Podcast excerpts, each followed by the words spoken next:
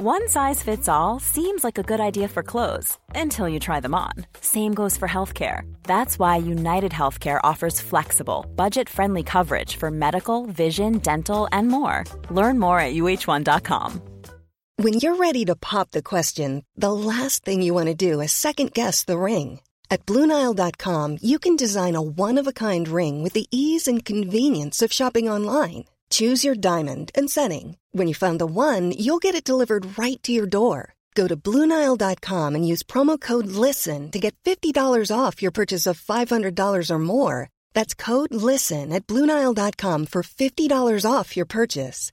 Bluenile.com code LISTEN. Many of us have those stubborn pounds that seem impossible to lose, no matter how good we eat or how hard we work out. My solution is PlushCare. PlushCare is a leading telehealth provider with doctors who are there for you day and night to partner with you in your weight loss journey. They can prescribe FDA-approved weight loss medications like Wagovi and Zepbound for those who qualify.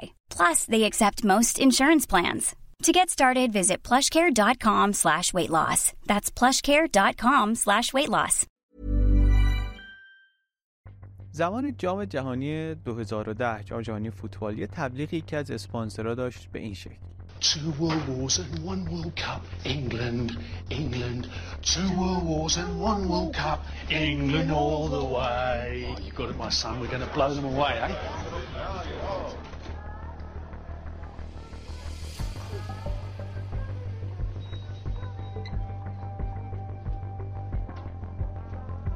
Two world wars. MTN, official sponsor of the 2010 FIFA World Cup. Two World Wars and One World Cup. Two World Wars and One World Cup. یک کری در واقع شعار استادیومی طرفدارای انگلیس دارن باش کری می‌خونن واسه آلمانیا که آره دو تا جنگ جهانی یه جام جهانی ازتون بردیم. تبلیغ با واقعا و واقعا خودم خود سنگینه دیگه. ولی حرفش حرف درستیه. حرف در اون موقع حداقل حرف درستی بود. من با قصه فوتبالیش کار ندارم. می‌خوام بگم رو قصه تو ورد وارز دو تا جنگ جهانی. داره کری می‌خوره میگه ما دو تا جنگ جهانی ازتون بردیم. ما تو این ویدیو می‌خوایم به اولیه نگاه کنیم. یعنی در واقع می‌خوایم برگردیم جنگ جهانی اول رو نگاه کنیم. به این شکل که جنگ جهانی اول اینطوری هم میشه بهش نگاه کرد. جنگ انگلیس بود در واقع با آلمان. جنگی بود که توش انگلیسیا آلمانیا رو شکست داد. تو این ویدیو درباره این می‌خوایم صحبت کنیم یه خود رو این می‌خوایم دقیق بشیم. اگه دفعه اولی که می‌بینید ما درباره جنگ جهانی اول صحبت می‌کنیم خب این فرصت خوبیه. اگر هم همه ویدیوهای قبلی جنگ جهانی اول رو دیدید پادکست ها رو شنیدید و اینا باز من تقریبا مطمئنم که این ویدیو براتون نکته های تازه و خیلی مهم خواهد داشت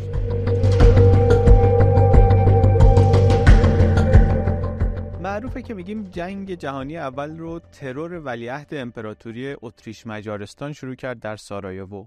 ترور در سارایوو بود ترور کننده سرب بود سربستان متحد روسیه بود ترور شده از امپراتوری اتریش مجارستان بود که اونا متحد آلمان بودند. اینطوری آلمان و روسیه وارد جنگ شدن با هم فرانسه متحد روسیه بود. از این ور شروع کرد بسیج کردن نیرو. آلمان گفت این تهدید به فرانسه اعلام جنگ کرد حمله کرد به فرانسه.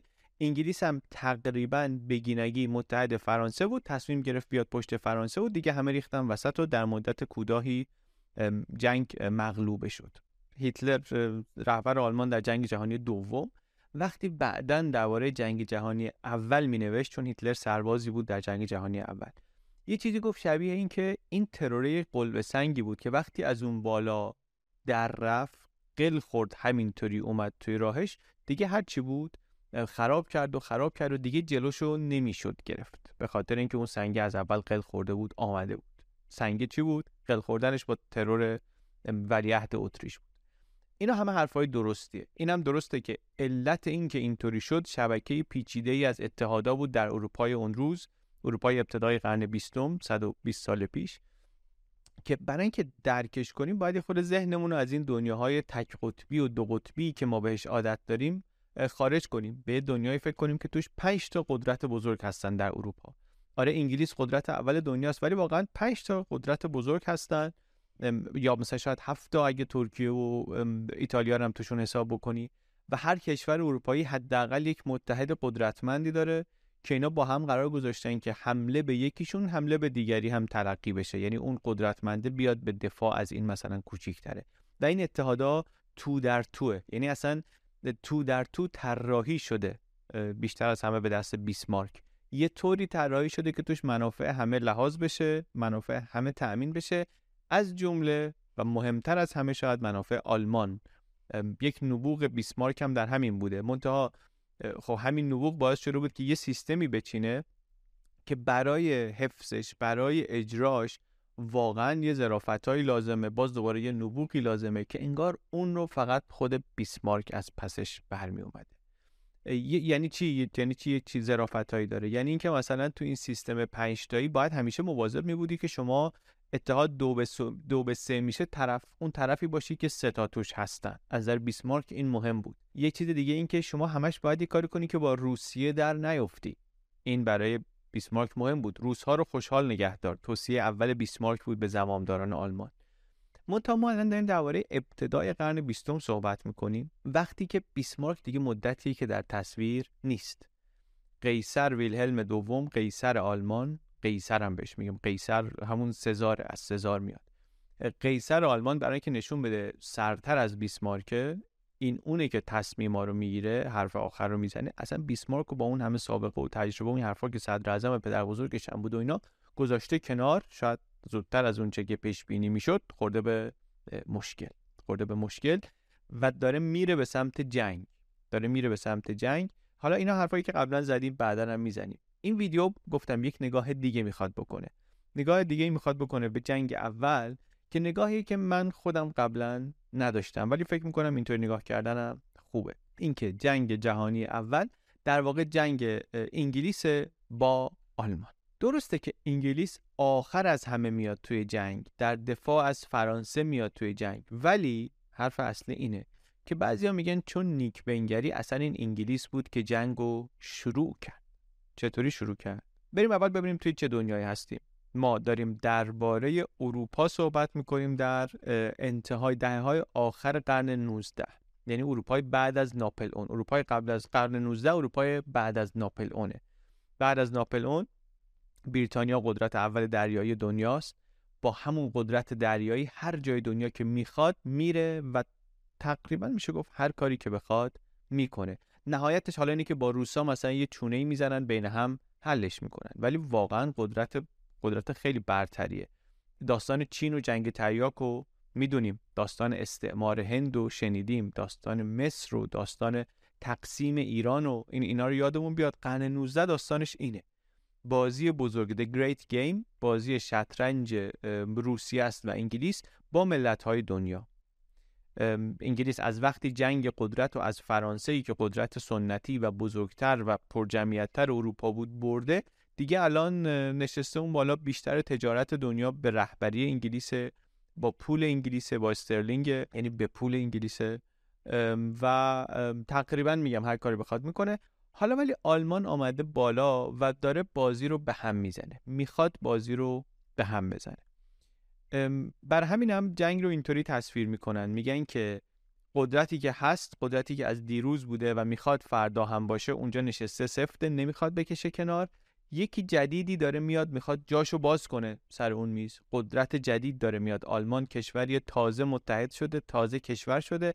و همین که کشور شده قدرتمند شده خیلی قدرتمند شده. یک سری قدرت میانه مثلا وصل شدن به هم دیگه یه قدرت بزرگ درست کردن و حالا این می‌خواد سهم بگیره. به اندازه این قدرتش می‌خواد سهم بگیره و جنگم در واقع نتیجه تنش و رقابت بین این دوتا قدرت قدیم و جدیده. قبل از اینکه به این رقابت برگردیم یه تشبیهی من بگم فکر می‌کنم دن کارلین بود که اینو می‌گفت و تشبیه جالبی مثل همه تشبیه ها خب خیلی نقص داره ولی یه چیز جالبی داره.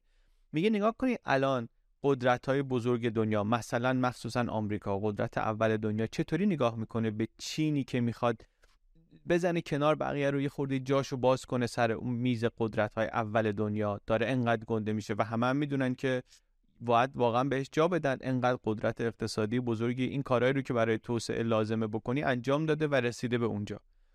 ولی یه خود سختشونه. جا نمیدن بهش. سعی می‌کنن که سفت بشینن چین نتونه بیاد. میگه این حالت آلمان داشت. شبیه این حالت آلمان داشت در انتهای قرن 19 یه خورده دقیق بشیم ببینیم داریم درباره چی حرف می‌زنیم وقتی میگیم آلمان خیلی داشت قوی می‌شد. این اینجا یه خورده عددا جالبه. اصلا حجم حجم پیشرفت رو که نگاه کنیم حیرت انگیزه. کجا میشه دید؟ کجا میشه این اصلا رقابت آلمان و انگلیس رو دید؟ یه جای واضحش توی نیروی دریایی. توی نیروی دریایی که آلمانا داشتن توسعه می‌دادن البته انگلیس هم داشتن زیاد می‌کردن. توی توی رقابت استعماریشون مثلا در آفریقا. در مراکش که مثلا آمریکا آلمان می‌خواد بره جای فرانسه رو بگیره و انگلیس دخالت می‌کنه عملا نمی‌ذاره. در چین که آلمان ها اومده بودن یک پایگاه دریایی بر خودشون درست کرده بودن در تاو اونجا مستعمره آلمان بود اون اون تیکه انگار اون منطقه. و این رو انگلیسی ها یک تهدیدی می‌دیدن برای خودشون در منطقه. در ساموان آیلند یه جزایری وسط اقیانوس آرام اونجا آلمان درگیر شده با بریتانیا. هر دو ادعا دارن روش. می‌بینین بعضی از این جاها مثلا جاهای دور از اروپا دور از آلمان دور از خاک قاره اروپا و انگلیس و اینا. منتها اهمیت پیدا کردن. مثلا به خاطر منابعش یا یه اهمیت استراتژیک پیدا کردن. به هر دلیلی مهم شدن و باعث شدن که تنشی بین آلمان و انگلیس سرشون شکل بگیره. و این رقابت بین دوتا کشوری شکل گرفته که خب خیلی قدرتمندن. قدرتمندن یعنی چی؟ یعنی خیلی سلاح دارن یه طوری صنعتی شدن که اسلحه صنایع فولاد کشتی سازی کشتی هایی که توش توپ جنگی دارن میرن یه اسکله یه کشور دیگه میگن خب الان از این به بعد ما به شما میگیم شما چی کار بکنید؟ چون ما قوی تریم یه همچین قدرتی دارن. و دنیایی هم هست که وقتی میگیم انگلیس قدرت دریایی یعنی چی؟ یعنی ناوگان تجاری دنیا بیشترش دست انگلیس هاست یا با با ناوگان نظامی خودشون اون ناوگان تجاری رو قدرتش رو تثبیت می‌کنن؟ نمی‌ذارن کس دیگه کاری رو که انگلیسیان نمی‌خوان بتونه بکنه. در تجارت هم کسی دیگه نتونه اون کارو بکنه. نظام مالی دنیا هم توش خودشون رو بیرقیب می‌بینن. ولی ولی توی دهه های آخر قرن 19 که میشه همون وقتایی که آلمان متحد شده به بعد آلمان 1870 اینا متحد میشه کشور میشه. از این به بعد آلمان که داره میاد بالا انگلیس هم انگار داره میره پایین. مستقل از بالا اومدن آلمان انگلیس هم داره میره پایین. موقعیت انگلیس داره دچار چالش میشه و این برای انگلیس خب نگران کننده است. و البته به جز اینا مسئله های مهم دیگری هم هست که به اینا مربوطه. مثلا مثلا اینکه آلمان داشت یک خط آهنی می‌کشید از برلین به بغداد. برلین پایتخت امپراتوری آلمان به بغداد در امپراتوری عثمانی. ببینیم مسیرشو. حالا به جزئیات این خط آهن هم بعدا می‌رسیم. ولی اگه دقت کنیم به اینکه آلمان یک کشوری که از نظر صنعتی کشاورزی جمعیتی نظامی جهش بزرگی کرده در دهه های اخیر می‌فهمیم چرا بریتانیا این رو بر خودش یک تهدیدی می‌بینه. و هرچی آلمان ها تلاش می‌کنن که بیاد مشارکت کنه توی این پروژه و اینا میگه نه مشارکت که نمی‌کنه هیچی. هر کی هر چی از دستش برمیاد می‌کنه که این پروژه اجرایی نشه موفق نشه.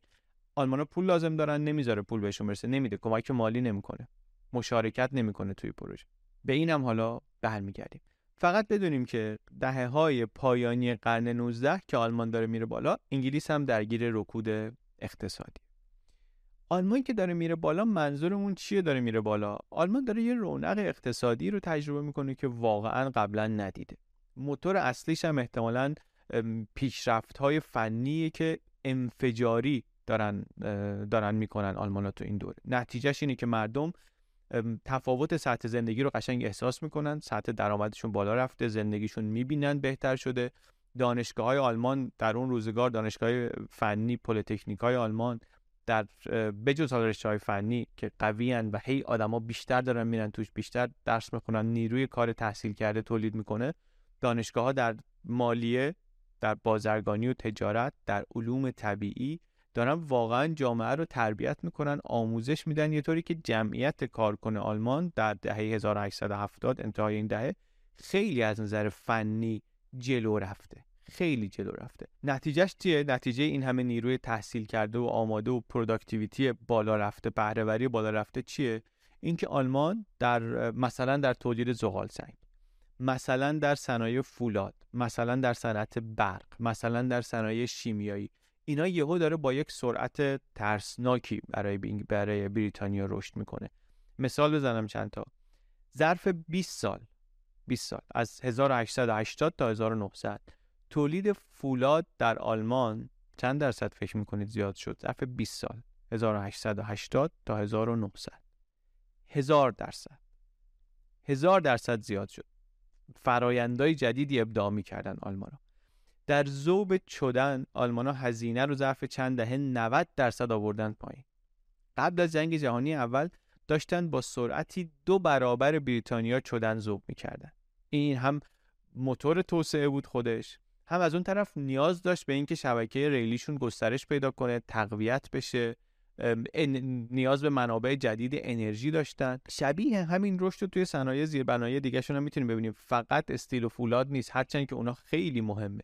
ولی در توزیع برق هم می‌تونیم ببینیم. در صنایع شیمیایی هم می‌تونیم ببینیم. واقعا ظرف چند دهه از اینکه پشت سر فرانسه و بریتانیا و اینا باشه اومد اومد در صنایع دارویی جلو زد از اینا در کود شیمیایی جلو زد. در نتیجه آلمان در کشاورزی بهره خیلی رفت بالا. سرعت مکانیزه شدن کشاورزی آلمان تو اون دهه یه همچین چیزیه که 1802 20 هزار تا ماشین درو دارن هاروستینگ ماشین دارن 1907 میشه 300 هزار تا. از 20 هزار تا میشه 300 هزار تا. آلمانی که مصرف گوشتش در چند دهه دو برابر شده اول جنگ جهانی اول 95 درصد خودکفاست در تولید گوشت. انگلیس خودکفاییش مثلا 50 درصد تقریبا. تو دوره 1870 تا 1913 قبل از جنگ جهانی اول 1870 یعنی شروع آلمان تا قبل از جنگ جهانی اول جمعیت آلمان 75 درصد رشد کرده شده 67 میلیون نفر. ایران یادمون جمعیتش کی 70 میلیون نفر بود 10 سال پیش بود 20 سال پیش بود. جمعیت آلمان 67 میلیون نفر شده 1914 واقعا اعداد و ارقامش گیج کننده است. منتها اینا کافی نبود برای اینکه آلمان تهدیدی برای قدرت بریتانیا بشه خیلی رشد بود. ولی برای تهدید شدنش کافی نبود. چون تا وقتی آلمان کشتیرانی تجاری خودشو نداشته باشه تا وقتی نیروی دریایی مدرن و قدرتمندی نداشته باشه که بتونه از کشتیرانیش از کشتی های تجاریش محافظت بکند کنترل دنیا همچنان دست انگلیس میمونه. برای همین هم آلمان ها احساس کردن که کشتیرانی تجاری رو هم باید گسترش بدن آلمانی که دهه 1870 از نظر حجم باری که می‌تونست حمل کنه پنجم دنیا بود. یعنی ناوگانش بریتانیا و فرانسه و آمریکا که چی از نروژ هم مثلا کمتر کوچیکتر بود عقب بود. در 1914 همه اینا رو گذاشت پشت سرش رسیده بود پشت سر بریتانیا. یعنی به موازات اون توسعه و توسعه مهندسی و فولاد و اینا توسعه کشتیرانی هم می‌بینی. مخصوصا مخصوصا در جاهایی مثل هامبورگ مثل برمن که اینا میشن کم کم مدرن ترین و پیشرفته ترین اسکله های اروپا. دیگه حالا کلی از کالاها از اروپای مرکزی میان به شمال آلمان که از اینجا برن بقیه دنیا. بقیه دنیا یعنی چی؟ یعنی از جمله جاهایی که قبلا حوزه نفوذ انگلیس بوده. مثل مصر مثل حتی آمریکا. حالا این این تصویره رو داشته باشیم ما بعدا درباره برمن و هامبورگ و اینا هم ویدیو می‌سازیم توضیح میدیم چون اینا خیلی داستان مهمی داره. ولی برگردیم به اون چیزی که اول ویدیو گفتیم. گفتیم این ناوگان حمل و نقل دنیا تکیش اون موقع رو چیه؟ انرژیش از کجا میاد؟ از زغال سنگ میاد. اول قرن بیستم این هم یه چیزی بود که داشت عوض می‌شد. دنیا داشت عوض می‌شد. یه چیزی هم که داشت عوض می‌شد این بود که سر و کله یک بازیگر مهم و جدیدی داشت در دنیای مدرن پیدا می‌شد و داستان نفت بود که از اینجاها داشت برای دنیا مهم می‌شد. نفت اون موقع هم در پنسیلوانیای آمریکا هم در باکو مدتی که پیدا شده داره استخراج میشه منتها بیشتر برای چراغ نفتیه بیشتر برای روشنایی یه سری کشتی روسی هم البته هستن مثلا تو همین دریای خزر دارن مازوت میسوزونن. مازوت اصلا کلمه روسی هم هست. آلمان هم در اواخر قرن 19 مثلا اتومبیل داره اتومبیل درست کرده با موتور دیزل. اینا اسمای معروف آلمانیه که اون موقع ماشین درست می‌کردن ولی از اونجا به بعد که کم کم در بریتانیا هم که صاحب بزرگترین ناوگان تجاری و نظامی دنیاست یه صداهای بلند میشه که ما هم باید از زغال سنگ کشتیامونو ببریم به سمت نفت ببریم به سمت دیزل. موتورش سبکتر میشه.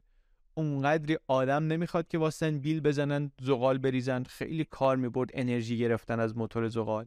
سریع را میفته. موتور زغال مثلا 8 ساعت باید زغال بریزی توش بسوزونی تا توانش به حد اکثر برسه. این نیم ساعته می‌تونی مثلا گازشو بگیری بری. بعد اونطوری دود نمی‌کنه که مثلا 10 کیلومتر پشت سرش ردش مشخص بشه. کم کم اول ایده در انگلیسی طرفدارایی پیدا کرد. بعد جدیتر شد اومد بالا. منتها یه مشکل بزرگ هست سر راه دیگه. مشکل هم اینه که انگلیس نفت خودش نداره. این همه کشتی رو اگه بخوان سوختش رو مثلا دیزل بکنن یه منبعی لازم دارن که قابل اعتماد باشه با دوام باشه خیالشون ازش راحت باشه که اینو کسی نمی‌تونه مثلا قطعش کنه سر راهش قرار بگیره مزاحمتی براش ایجاد کنه. مخصوصا اگه بخواد جنگ بشه اگه بخواد جنگ بشه شما نمی‌تونی روی نفتی حساب کنی که مثلا باید از آمریکا بیاری باید از مکزیک بیاری باید از روسیه بیاری. در واقع همین جای قصه هم هست که داستان به ایران وصل میشه. سر و کله ویلیام دارسی پیدا میشه.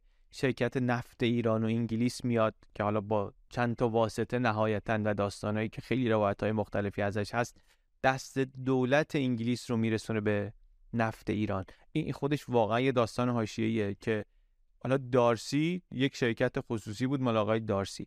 چطوری مالکیت از این رسید به دولت بریتانیا؟ این داستان پیچیده خود حلقه آخرش اینه که یک سال قبل از اینکه جنگ جهانی شروع بشه چرچیل اصرار کرد دولت بریتانیا شد سهامدار عمده شرکت نفت ایران و انگلیس. منتها اینا دیگه اون جایی که داریم می‌بینیم نفت اهمیت استراتژیک پیدا می‌کنه.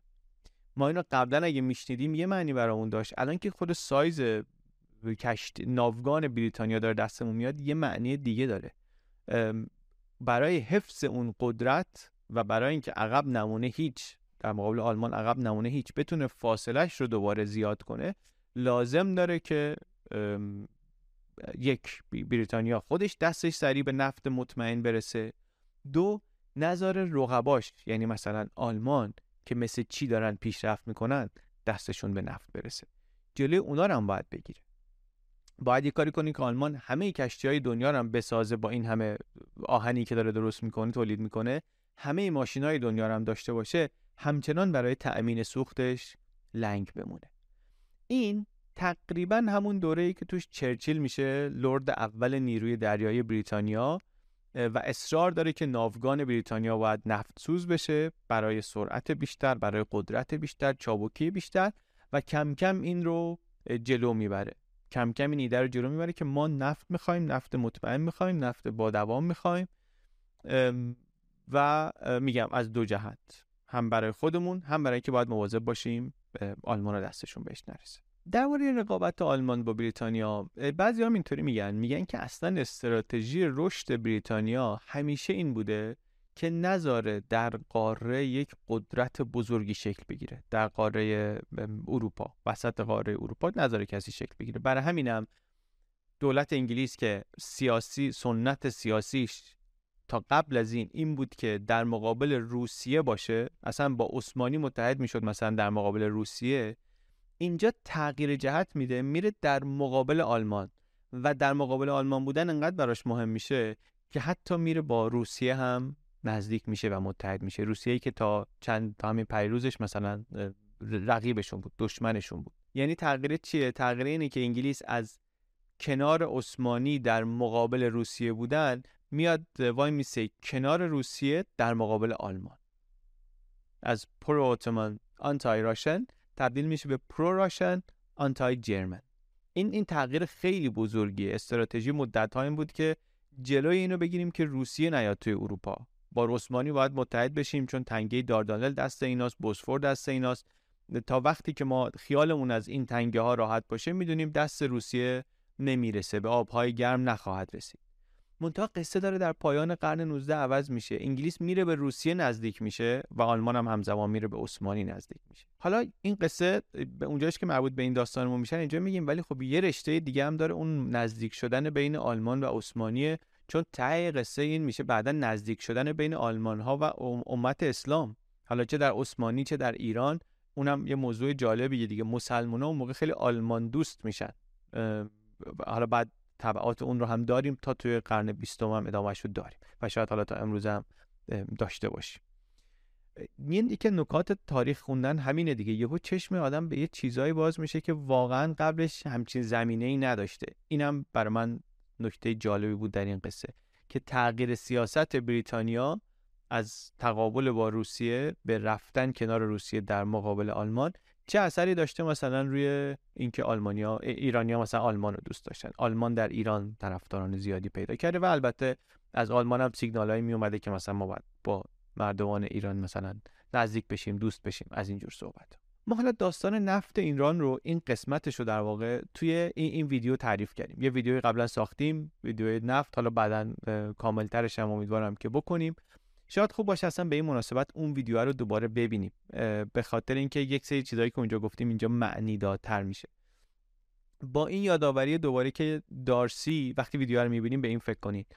دارسی نماینده دولت انگلیس نبود. اصلا از اول دولت انگلیس در کار نبود. یعنی حداقل اون چیزی که ما می‌دونیم و اسناد می‌دونن. هرچند بعضیا اونم میگن اینطوری نیست. میگن اصلا سرویس اطلاعاتی انگلیس از اول پشت دارسی و پشت قراردادش بود. ولی این این نکته مهمیه که حداقل روی کاغذ دارسی نبود. بعدا این وصل شد به دولت انگلیس. برگردیم. یه خورده پراکنده شدیم. برگردیم دوباره سر اصل مطلب. چی داشتیم می‌گفتیم؟ اینکه جنگ جهانی اول در یک نگاه جنگ آلمان با انگلیس امپراتوری آلمان با امپراتوری بریتانیا. آلمانی که معمولی که میگن آلمان توهم اینو داشت که محاصره شده بین قدرت های دیگه اروپایی. توهم محاصره شدن داشت. حالا جالبه من نیال فرگوسن دیدم مورخ معروفی یه خوری مورخ رویژنیست دیگه نگاه های جدید داره خلاف جریان اصلی داره. ایشون میگفتش که توهم محاصره چیه؟ نقشه رو ببینید. می‌بینید که این توهمی نیست واقعیته. مخصوصا دقت کنید که بریتانیا داره متحد روسیه میشه. وضع آلمان این رو نقشه.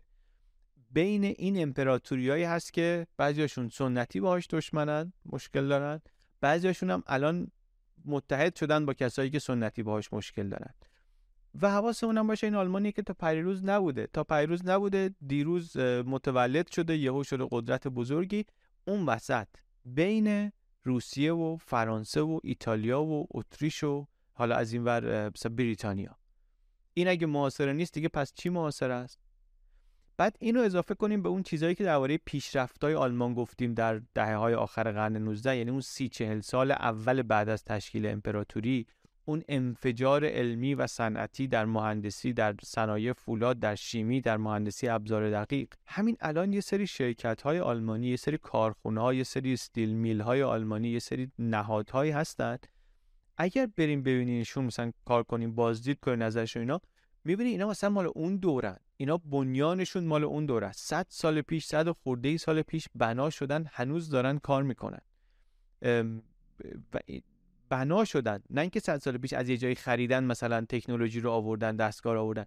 ساخت بنا شدن و هنوز دارن کار می‌کنن. یه جای پرتی مثلا وسط آلمان. این این خیلی حرفه. چیزی رو که نبوده فرایندی رو که نبوده ابداع کردن با اون روش تولید کارخونه ای ساختن یا نهاد مالی ساختن که هنوز داره کار می‌کنه. با کلی تغییر کلی بروز شدن ولی هنوز داره کار می‌کنه. اینو بذارین کنار اون انفجار جمعیت. 50 درصد رشد در چند دهه. اینجا اهمیت اون پروژه های زیرساختی آلمان که داره میگیم معلوم تر میشه و اهمیت اینکه چرا انگلیس سر راه اینا سنگ اندازی می‌کرد. از این پروژه ها فقط توی آلمان هم نبود در کامرون هم داشتن آلمان های خط آهنی میکشیدن. در چین هم داشتن تو این مسیری که نشون دادیم رخش خط آهن میکشیدن. از برلین تا بغداد که گفتیم حالا بیشتر میگیم از تو همون مسیر خط تلگراف هم داشتن میکشیدن. منتها اینا همه پروژه های بزرگ و مهمی بود. هیچ کدوم ولی به عظمت و اهمیت اون خط آهن برلین بغداد نبود. اول برلین استانبول بود بعد در دیدار قیصر آلمان از استانبول در 1899 قرار شد توافق کردن که ادامه بدن بره تا بغداد. چرا؟ به همون دلیلی که آلمان خودشو در محاصره می‌دید. به همون دلیلی که آلمان نیاز داشت یه راهی پیدا کنه که به شرق وصل بشه به آسیا وصل بشه. بدون اینکه کارش لنگ انگلیس و روسیه بخواد بمونه. یک راهی از خشکی که توش کانال سوئزی نباشه که انگلیس روش کنترل داشته باشه توش تنگه جبل و تارقی نباشه. اصلا تنگه آبراهی نباشه که انگلیس یا متحدای انگلیس بتونن اذیت کنن آلمان رو ببندن کنترل کنن آلمان با این رشد تولید هم برای صادر کردن کالاهاش و رسیدن به بازارهای جدید لازم داشته همچین خط آهنی. هم برای دسترسی پیدا کردن به منابع انرژی که دیگه اون موقع تصور می‌شد توی اون منطقه هست.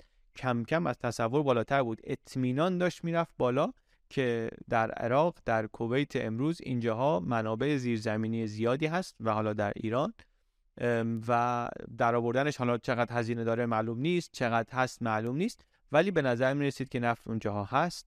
و برای کشوری صنعتی در اون مرحله از رشد در اون دوره ابتدای قرن بیستم خیلی خیلی خیلی مهم بود که دسترسی داشته باشه به یک منبع مطمئن انرژی و نفت. هنوزم خیلی مهمه اون موقع دیگه خیلی مهمترم بود. و این چیزی بود که خب آلمان نداشت. آلمان در 1912 13 قبل از جنگ جهانی اول همچی چیزی نداشت و خیلی سخت دنبالش بود. بر همین هم یک بخشی از قرارداد این پروژه خط آهن برلین بغداد این بود که اطرافش 20 کیلومتر اینور 20 کیلومتر اونور آلمانا بتونن بگردن دنبال نفت و حق برداشت داشته باشن. رایت وی داشته باشن برای منابع زیرزمینی در محدوده این خط. تو همین منطقه ای که برآوردام گفتن نفت زیادی توش هست. یه, یه نگاهی به این خط آهن مسیری که قرار بود داشته باشه بکنیم. خط آهنی که برلین رو از قلب اروپا می‌خواد بس کنه به بغداد. و بعد حالا بغداد هم که ترخط نیست دیگه از اونجا به بصره و در واقع یعنی به خلیج فارس. مسیر خط آهن حرفای دیگه هم به ما میگه. بیشترش در خاک آلمانه و متحدان آلمانه یعنی اتریش و عثمانی.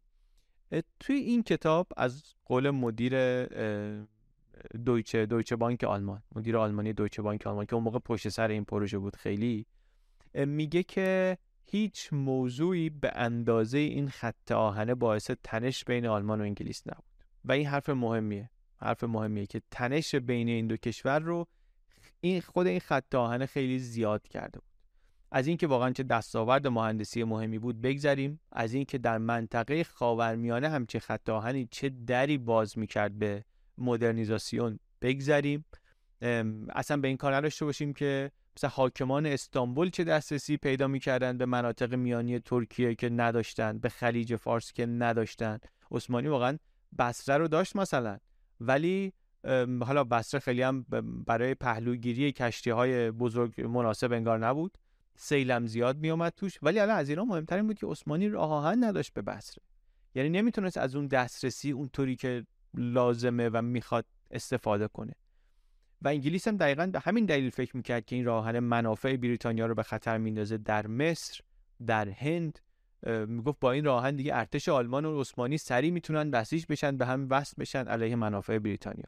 بندر اسکندریه تنگه داردانل کل مدیترانه اینا در معرض ریسکن که بیفتن دست آلمانا. بعد مسیر راهنه رو برای این گفتم بهش نگاه کنیم مسیر راهنه رو نگاه کنی یه نکته حاشیه‌ای خیلی خیلی مهم دیگه یا معلوم میشه.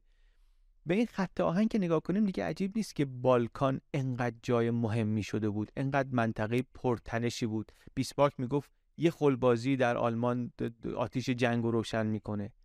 اتفاقی نیست که جرقه جنگ بزرگ در سربستان زده میشه در سارایوو زده میشه. تاریخ بالکان اون دهه ها رو نگاه کنیم پر از جنگ و آشوب و ناآرامی. جنگ های اول بالکان داریم دوم بالکان داریم بلغارستان درگیر سربستان درگیر رومانی درگیره. نهایتا هم این تملکات اروپایی همه از امپراتوری عثمانی جدا میشن. چرا؟ نتیجه این نارامی ها چیه؟ اینی که خط آهن برلین استانبول کامل نمیشه. کارش نمی‌تونه پیش بره. بعضی اصلا میگن که انگلیسه که اونجا هی موش می‌دونه در این کار. ناآرامی ها رو خیلی ها رو برمیگردونن به انگلیس. انقدر انگلیس این تهدید رو بزرگ می‌بینه دعوت آلمان رو برای همکاری هم رد می‌کنه. قیصر گفتیم رفت استانبول اونجا با سلطان استانبول دیدار کرد و قرار همکاری و گسترش خط تا بغداد و اینا رو گذاشتن. بعد از استانبول که برگشت رفت لندن با ملکه انگلیس هم دیدار کرد گفت بیاین مشارکت کنیم توی این راهانه واقعا بدون مشارکت انگلیس اصلا شدنی نبود شدنی هم نشد. منابع مالی نمی‌تونست جور کنه آلمان برای تکمیل خطه. ولی انگلیس نیامد. که نیامد که دیگه نیامد دیگه که تا دیگه سرشاخ شدن با همون رفتن به جنگ در 1914 نه تنها نیامد رفت انگلیس گفت حالا اگر اینا یه وقتی کشیدن اومدن تا اون پایین رسیدن اینا رفت با شیخ صباح چچی کویت بست که این بندر شما تحت الحمایه بریتانیاست از این به بعد. عثمانی اونجا هستن یعنی کویت مال مثلا عثمانی دست عثمانی ولی عثمانی زوری نداره که بخواد جلوی امپراتوری بریتانیا رو بگیره.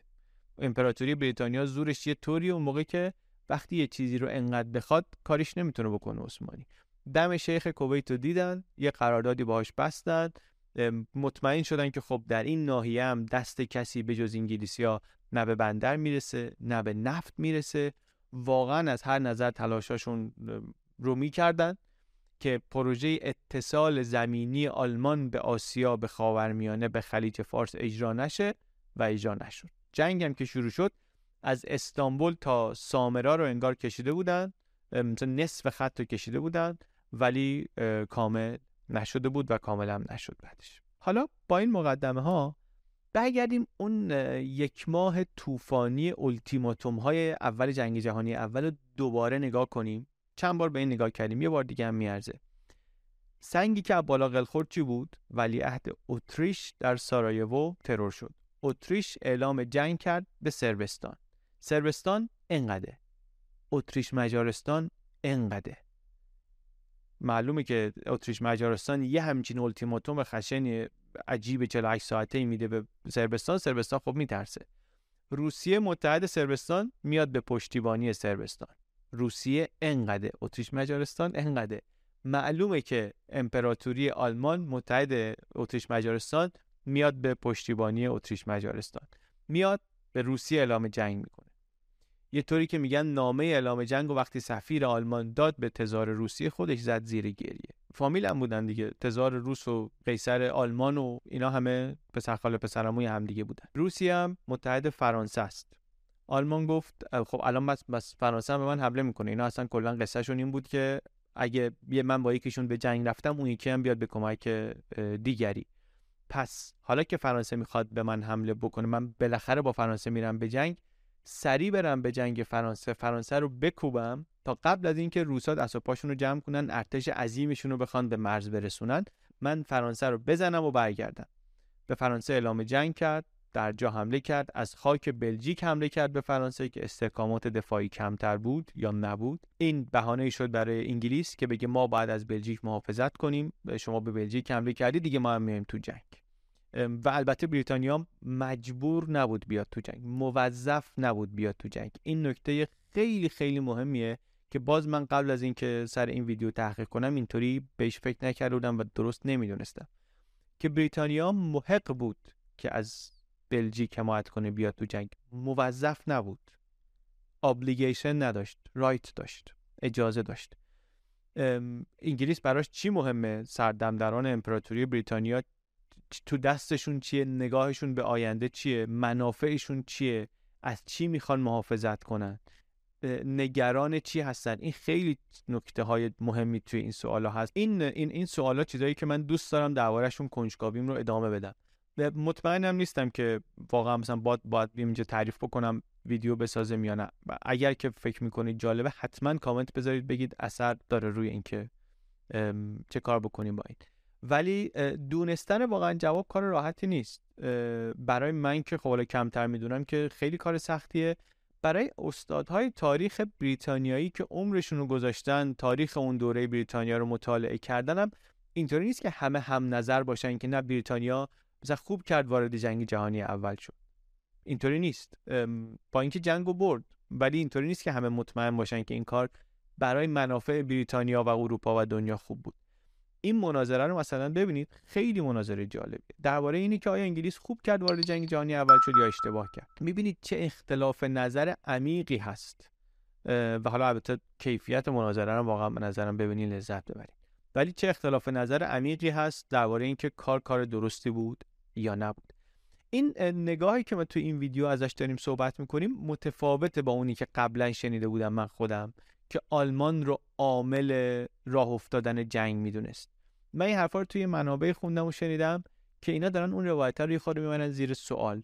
هم از زاویه اهداف آلمان هم اهداف بریتانیا و بیشتر اصلا انگلیس رو سرزنش می‌کنن که وارد جنگ شد. میگن این جنگی بود که آلمان داشت در قاره اروپا انجام می‌داد شاید در اصل با روسیه. و اگر انگلیس نمی اومد وقتی میگن انگلیس نباید بیاد منظورشون که باید انگلیس میذاش آلمان پیروز بشه. انگلیس باید میذاش آلمان بتونه به خواسته هاش برسه و قلمروش رو بزرگ کنه. حرفه در واقع اینو داره میگه دیگه اینو imply می‌کنه. غیر مستقیم اینو داره میگه. و حتی میگن اون رقابت نیروی دریایی و ناوها و اینا تموم شده بود. میگن آلمان اونقدی سرمایه نداشت که بتونه به بریتانیا برسه. 1912 اون رقابت تمام شده بود. بریتانیا برده بود. بریتانیا قدرت اول دریایی دنیا میموند. آلمان می‌خواست در اروپا از محاصره در بیاد از تهدید در بیاد به جایگاهی برسه که متناسب باشه با ظرفیت های روزش براش آماده بود و باید میذاشتن که بگیره. باید میذاشتن که بگیره. اونی که این جنگ رو تبدیل کرد به یک جنگ جهانی و یک جنگ اونقدر بزرگ و پرتلفات انگلیس بود. و البته خب جنگ هم خیلی پرتلفات شد. منصف اگر بخوایم باشیم اونایی هم که می‌گفتن نه انگلیس باید بره توی جنگ و حرفا. واقعا تلفاتش رو انقدر پیش بینی نمی‌کردن. خود جنگ رو شاید حتی خیلی کوتاه پیش بینی می‌کردن. شاید. شاید هم واقعیتش این نبود و دروغ می‌گفتن که می‌گفتن. مثلا فکر می‌کنیم کوتاه ولی تلفاتش رو قطعا انقدر فکر نمی‌کردن. نمی‌دونستن پیشرفت تکنولوژی چقدر توان ویرانگریشون رو زیاد کرده. بدون اینکه این توان تخریبیشون رو برای حمله زیاد کرده ولی حمله نمی‌تونه موثر باشه. یک کدوم از طرفین یه برتری تکنولوژیکی ندارن که بتونن حرف آخر جنگ رو بزنن. این این این دیده کلا برای من دیده تازه بود. چند تا لینکشو می‌ذارم در توضیحات که شما هم اگر کنجکاو شدید به بهش بتونید چک کنید بیشتر بخونید و ببینید. ایده بعضیاشون اینه که اصلا انگلیس برنامه ای داشت که اقتصاد اروپا رو نا... اقتصاد ببخشید آلمان رو نابود کنه. اقتصاد آلمان رو نابود کنه. مثلا استیون کاتکین اینطوری میگه. یا آلمان اصلا میگن وارد جنگ شدنش از زاویه تهاجمی نبود از احساس insecurity بود از نگرانیش بود از ترس روسیه بود. اینطوری که نیال فرگوسن میگه در در کتاب Pity of War می‌گفتن آلمانا که روسیه به هر حال با ما میجنگه. به هر حال میاد به جنگ ما. و هی داره قویتر و قویتر میشه. این ضعیفترین روسیه که ما می‌تونیم باهاش مواجه بشیم. و ما هم که قطعا قرار مواجه بشیم پس بهتر رویاروییمون همین همین الان باشه. پس حرف حرف اینه که جنگ جهانی اول حادثه نبود اتفاق نبود. به قول استیون کاتکین اسلیپ واک نکردن اینا به جنگ. سالها داشتن براش آماده می شدن آماده می شدن هم اسب علوفه می بردن دم مرزشون هم کارخونه های اسلحه سازی و مهمات سازیشون رو می ساختن را مینداختن سفارش میذاشتن تولید می‌کردن قوانین میذاشتن برای سربازگیری برای بسیج اینا اینا در آلمان نبود فقط.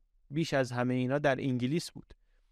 همون سیاست سنتی که نباید قدرت برتری در قاره اروپا وجود داشته باشه همون سیاستی که جلوی لویی چهاردهم ایستاد همون سیاستی که با ناپلون جنگید همون سیاستی میشه که این بار بریتانیا رو گذاشت جلوی قیصر ویلهلم دوم. چون اینم می‌خواست بشه یک قدرت هژمون اروپایی و انگلیس این رو بر نمیتابید. نگاه ما نگاه جامعی نبود توی این ویدیو دیگه. همه اینایی که گفتیم مثلا تبعات شکلگیری و رشد آلمان بود. داستان برای اینکه یه خورده یه زاویه جالبتر شاید بهش بدیم. ما می‌دونیم شبیه این اتفاق اونور دنیا هم افتاد. ما قصه ژاپن هم تعریف کردیم. میجی رستوریشن هم گفتیم.